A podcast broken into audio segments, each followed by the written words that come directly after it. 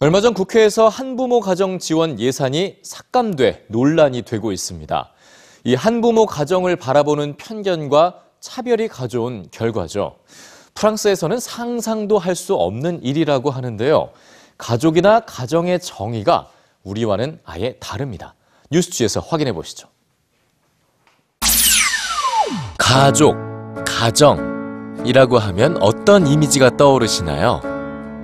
남편과 아내, 그리고 자녀로 이루어진 가정은 아닌가요? 국어사전에서는 주로 부부를 중심으로 한 친족 관계에 있는 사람들의 집단이라고 정의하고 있는데요. 이에 따르면 미혼모나 미혼부와 자녀로 이루어진 가정은 가족으로 인정받지 못하고 각종 복지 혜택의 사각지대로 남을 수밖에 없을 것 같습니다. 가족 친화적 국가로 꼽히는 프랑스에서도 한때 정상 가족이라는 용어가 있었습니다. 하지만 1970년대 이후에 사라졌는데요. 독신 가정이 증가했고 이혼도 늘면서 가족 구성원의 변화가 생겼기 때문입니다. 1990년에는 재혼 가족이라는 용어도 탄생했죠. 프랑스에서는 전통적인 가족 이외에도 1인 가구, 무자녀 가족, 동거 가정, 그리고 한부모 가정까지 가족이나 가정으로 인정받는 말이 다양합니다. 당연히 복지 혜택의 범위도 넓습니다.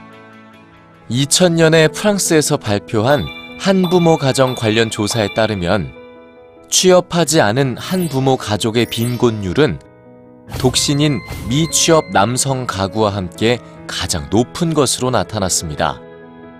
게다가 취업을 한 한부모 가족의 빈곤율이 취업한 1인 가구의 빈곤율보다도 높은 것으로 나타났는데요.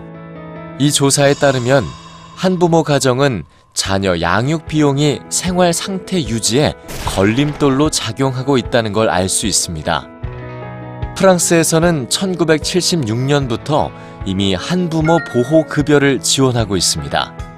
미혼모나 미혼부뿐만 아니라 별거나 이혼 또는 사별로 인해 자녀를 홀로 부양하는 사람, 임신 상태의 독신 여성도 보호 급여를 받을 수 있죠. 뿐만 아니라 소득에 따라서 최저 생활 보장 급여도 지원됩니다. 프랑스가 한부모 가정에게 국가가 지원을 아끼지 않는 배경에는 한부모 가정의 아이와 양부모 가정의 아이를 차별 없이 동등하게 키워야 한다는 인식, 모든 형태의 가족이 동일하다는 인식이 있습니다.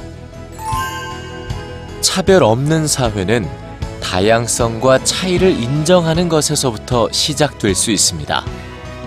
우리도 이제 가족의 정의를 다시 생각해야 하지 않을까요?